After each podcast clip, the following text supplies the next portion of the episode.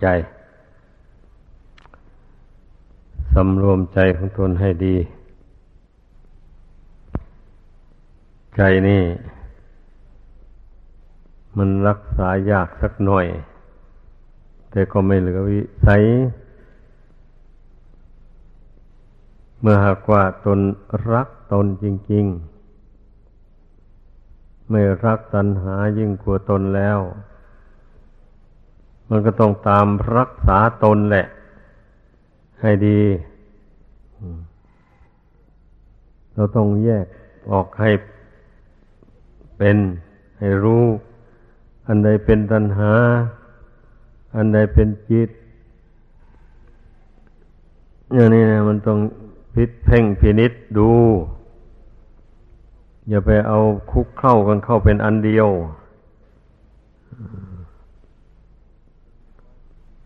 ตัณหาคือความทยานอยาก หมายความว่าจิตนั่นแหละ มันวิตกวิจารไป ในสิ่งที่มันต้องการ ความวิตกวิจารนั่นแหละ คือตัณหา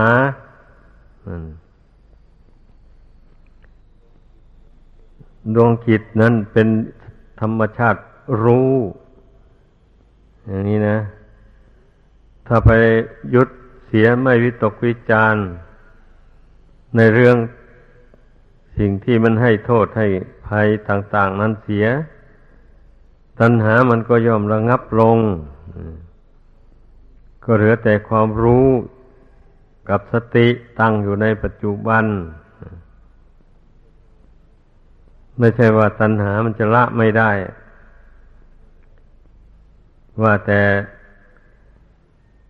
รู้จักจิต ตัวเองนี่สำคัญมาก แล้วเมื่อรู้จักจิต แล้วก็โน้มสติเข้าไปควบคุมจิตให้ได้นี่สำคัญ เมื่อควบคุมจิตได้ ตัณหามันก็ครอบงำจิตใจไม่ได้อย่างนั้น มื่อควบคุมจิตนี้ไม่ได้แล้ว มันก็เป็นเหยื่อของตัณหาแหละจิตนี่นะตัณหาก็ชักจูงไป ในทางที่เป็นไปเพื่อทุกข์เพื่อโทษนั่นเองดังนั้นทุกคนให้พากันรู้จักจิตตัวเอง ก็เคยพูดอยู่บ่อยๆอยู่แล้ว จิตคือธรรมชาติรู้ ความคิดออกมาจากความรู้เราจะไปหาเอาอย่างอื่นเป็นจิตเป็นใจไปได้ที่ไหนล่ะ มันมีที่ไหนอะนั่นแหละที่มันมีอิทธิพลต่อร่างกาย เช่น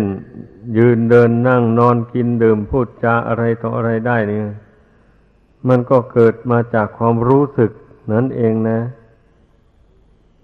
นั่นเองความรู้สึกที่อาศัยอยู่หาไทยวัตถุนั้น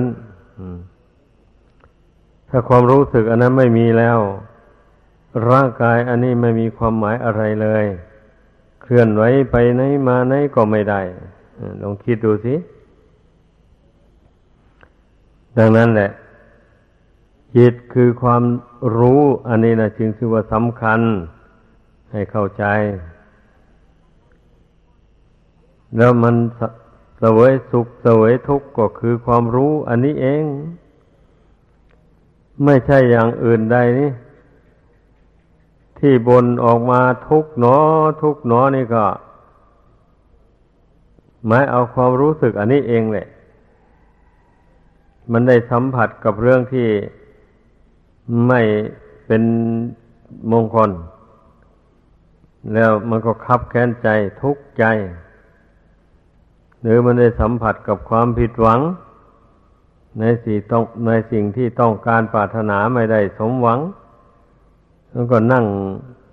ปรับทุกข์ตัวตัวเอง ปรับทุกข์ต่อคนอื่นทุกหนอทุกหนออย่างนี้เนี่ยนั่นแหละผู้เสวยทุกข์ไม่ใช่ใครอื่น ก็คือผู้รู้นั่นเองเนี่ย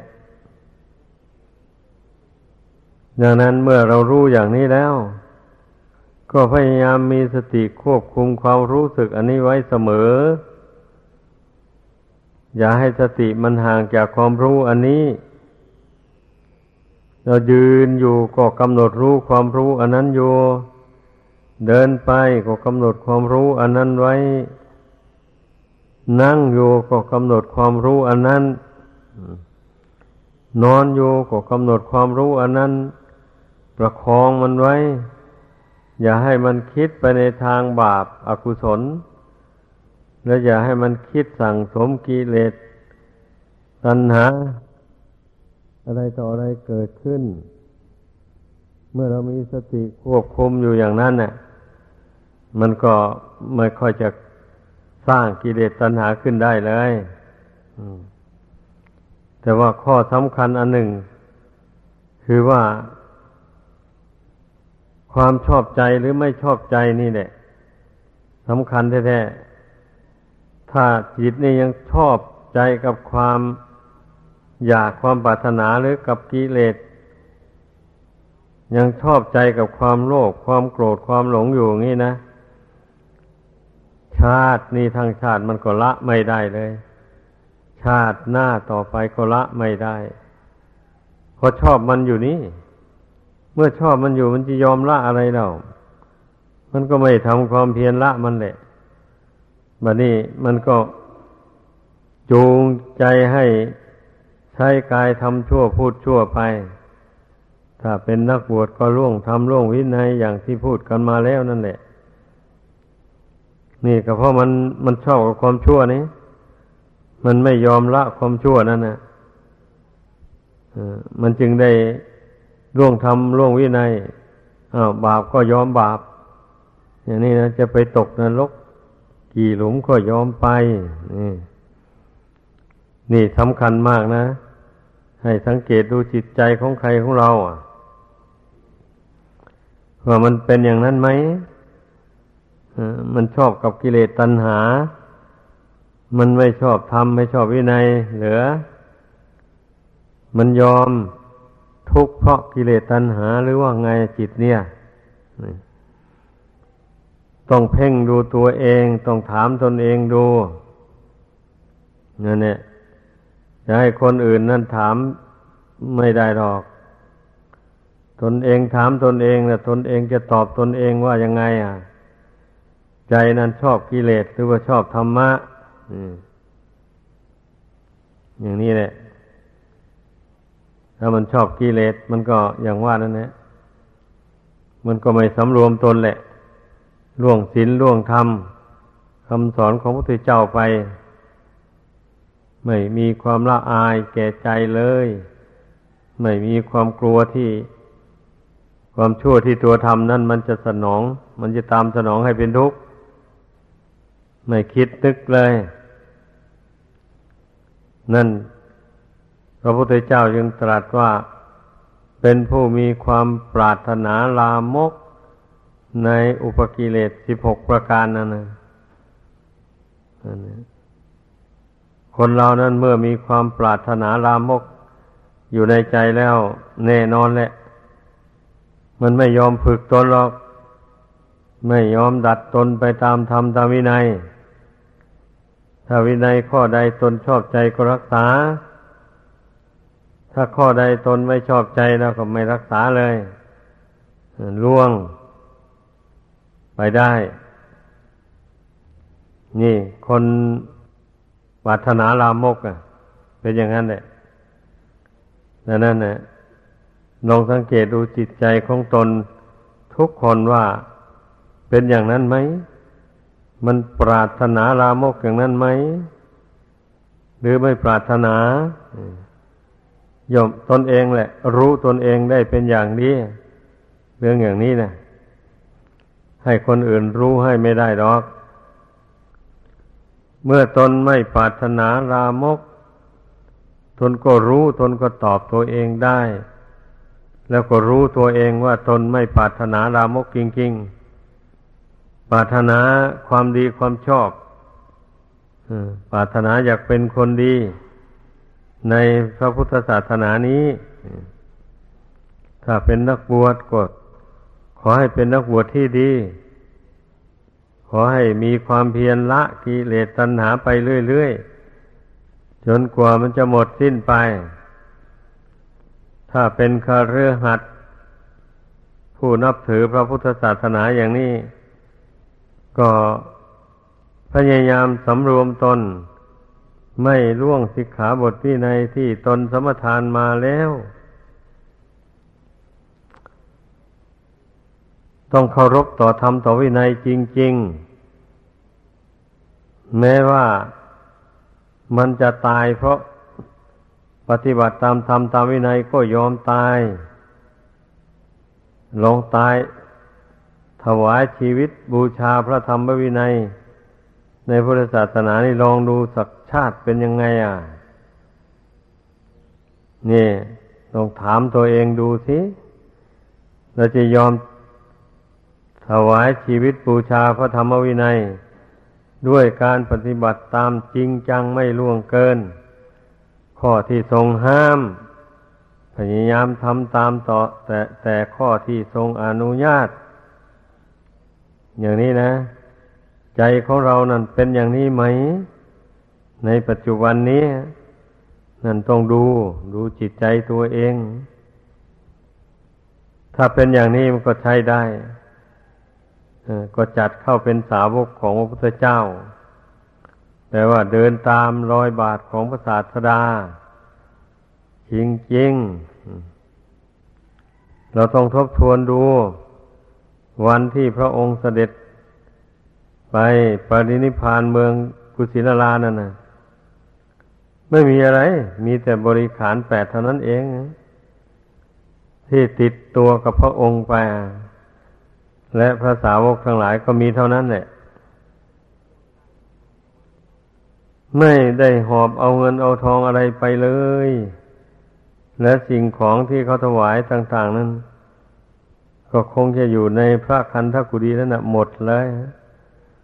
พระองค์ไม่ได้เอาอะไรติดตัวไปเลยนอกจากบาทและตาไตจีวรนนะนั่นแหละอย่างนี้นะ พระพุทธเจ้านะพระองค์แสดงตนเป็นผู้มักน้อยสันโดษ ให้พระสาวกทั้งหลายได้เห็นจนกระทั่งวันปรินิพานนะ พวกเราเป็นสาวกของพระองค์นะมันต้องนึกต้องพิจารณา ให้เห็นว่าผู้เป็นครูเป็นศาสดาของเรานะ่ะ พระองค์เป็นอยู่อย่างไร ประพฤติอย่างไร อย่างนี้ต้องมันนึกใส่ใจบ่อยๆ มันนึกเตือนตนเสมอ ถ้าเราไม่มันนึกถึงปฏิปทา ของพระศาสดา ซึ่งทรงบำเพ็ญเป็นตัวอย่างของพุทธบริษัทมาแล้ว เราจะต้องออกนอกรูนอกทางแน่นอนกิเลสนั่นแหละ มันจะพา ดันออกนอกรูนอกทาง นอกธรรมนอกวินัยออกไปเป็นอย่างนั้น ถ้าเราหมั่นนึกถึงประวัติความเป็นมาของพระพุทธเจ้าและของพระสาวกที่ ท่านเป็นผู้บรรลุมรรคผลธรรมวิเศษได้มานั่นนะท่านประพฤติอย่างไร ปฏิบัติอย่างไร ถ้าเราหมั่นนึกถึงบ่อย ๆ เข้าอย่างนี้ มันก็มีกำลังใจนั่นในอันที่จะปฏิบัติตามธรรมวินัย อย่างเคร่งครัดยอมยอมถวายชีวิตบูชาอย่างที่ว่ามานั่นแหละ แม้จะตายด้วยการปฏิบัติตามธรรมตามวินัยนี้ก็ยินดี ยินดีตาย ดีกว่าตายอยู่นอกธรรมนอกวินัยก็ต้องคิดอย่างนั้นแหละ เราเป็นสาวกหรือเป็นบริษัทของพระพุทธเจ้านะ ไม่เช่นนั้นเราก็พ้นทุกข์ไปไม่ได้นั่นแหละผู้บวชเข้ามาแล้วนะแล้วก็มา ล่วงทำล่วงวินัยเข้าไปอย่างนี้ มันก็เป็นการทำลายพระพุทธศาสนานี่ ไปเรื่อยๆแล้วผู้ที่คิดทำลายพุทธศาสนานี่ นับว่าได้รับบาปหนักพอได้เหมือนกันนะเป็นบาปหนักพอได้เหมือนกัน เหมือนอย่างพระกัปปิละภิกษุ กับมารดากับน้องสาวแต่ขั้ง ศาสนาพระพุทธเจ้ากัสปะหนึ่งท่านเป็นผู้เรียนรู้ธรรมวินัยผู้หนึ่ง ในพุทธศาสนานี่แต่ว่ามีความเห็นผิดเป็นชอบไป ปฏิบัติตามพระวินัยแต่สิ่งที่ตนชอบใจเท่านั้น สิ่งใดที่มันขัดต่อความประสงค์ของตนไม่เอาแล้ว ไม่ปฏิบัติแล้ว แถมยังชักจูงผู้อื่นให้เห็นผิดไปตามด้วย ถ้าท่านผู้รู้ทั้งหลายแนะนำตักเตือนอก็ไม่พอใจ ดุด่าว่ากล่าวท่านไปเช่นพระผู้เป็นพระผู้เป็นพี่ชาย ท่านบำเพ็ญเพียรไปสำเร็จอรหันต์แล้วท่านมาตักเตือนอย่างนี้ก็ไม่ฟังด่าพี่ชายเข้าไปอีกเรียกว่าด่าพระอรหันต์เลย ส่วนแม่กับน้องสาวก็เข้ากันกับพระลูกชาย ผู้ที่เป็นมิจฉาทิฏฐิด่าพระด่าเจ้าไปแต่พุทธเพออย่างนี้เมื่อตายแล้วก็พร้อมกันไปตกอเวจีมหานรกนั่นเนี่ยไม่ทราบบุญกรรมอะไร ให้ได้หลุดจากอเวจีมาเกิดเป็นปลาตะเพียนอยู่ใน น้ำแม่คงคา พวกหนุ่มประมงไปตกปลาก็ไปได้ปลาตะเพียน ตัวนั้นมา เห็นว่าตัวมันเหลืองเหมือนทองคำก็เลยเอาไปทูลพระเจ้าประเสนิกุศล เมืองสาวัตถี พระเจ้าประเสนิกุศลเห็นปลานั่นแปลกๆก็จึงให้คนเอาใส่ ภาชนะอันหนึ่งแล้วมีน้ำรองเพื่อไม่ให้มันตายก่อน แต่ในตำราท่านกล่าวว่า เอาใส่เรือ คงจะเป็นเรือขนาดเล็กมั้งถามกันไปพ่อพระศาสดา ไปทูลถามพระศาสดาว่า ปลาเนี่ยมีสีเหมือนทองคำมันแปลกกว่าปลาตะเพียนอื่น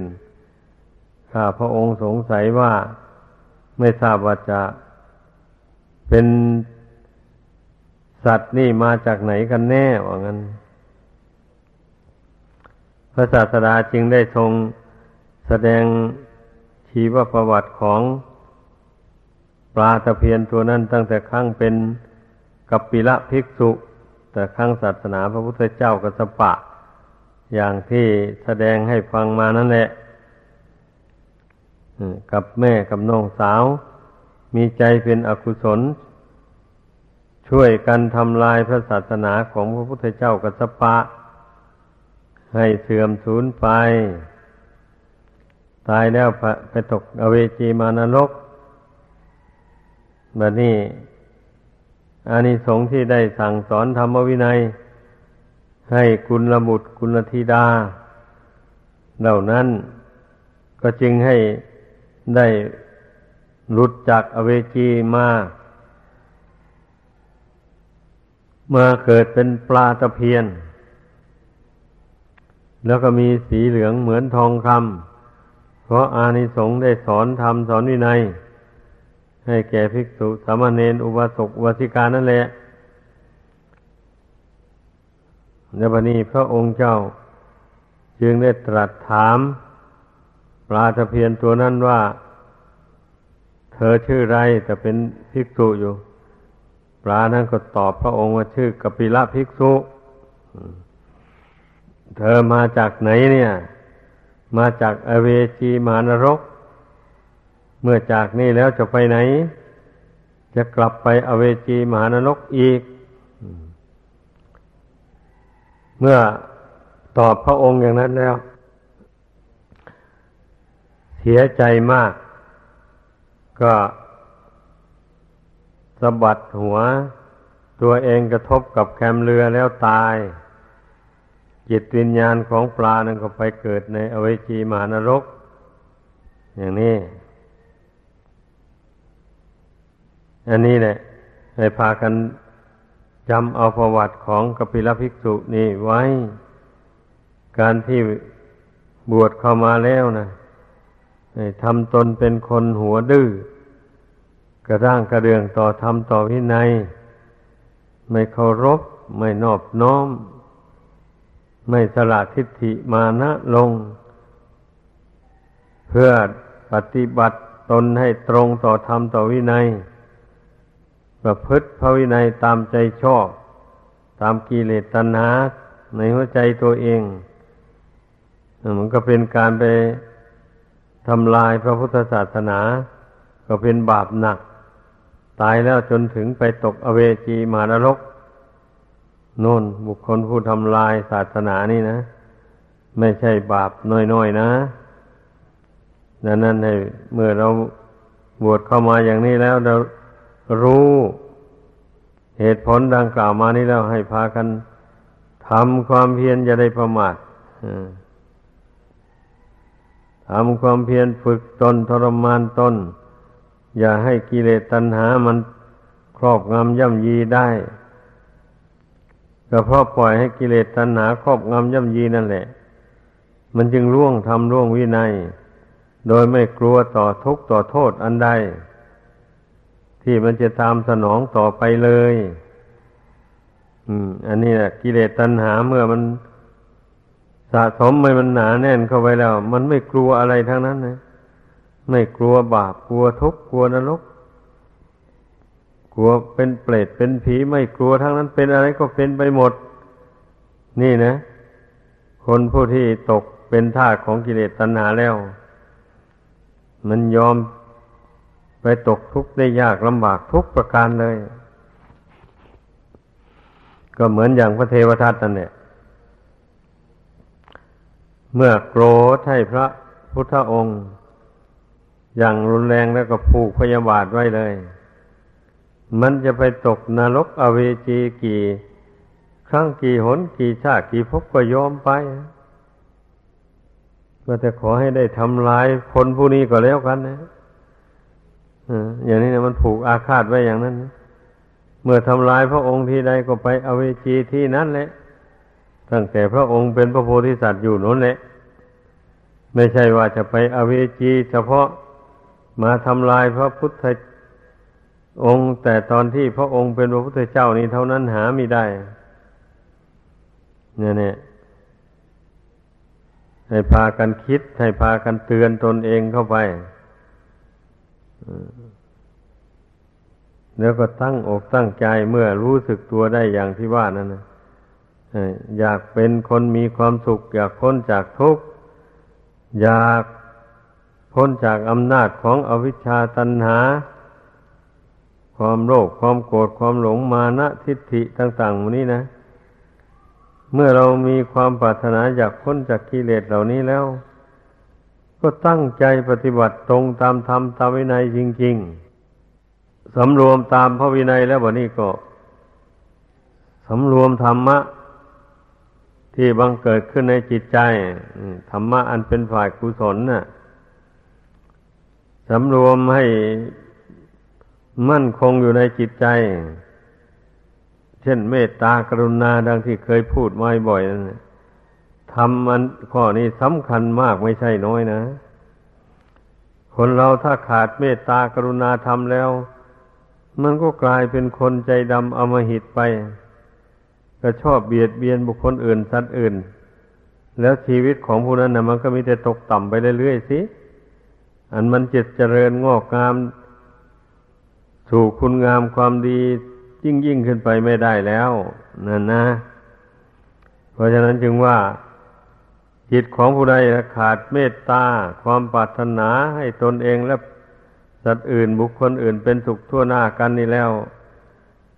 ย่อมเสียผู้เสียคนไปจริงๆทำตนเป็นคนดีไม่ได้หรอก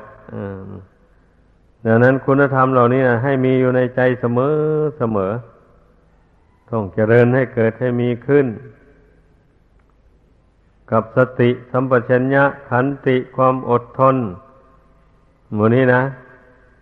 เป็นคุณธรรมช่วยรักษาสมาธิไว้ไม่ให้เสื่อมสิ นั่นแหละ เป็นคุณธรรมรักษาปัญญาไว้ ให้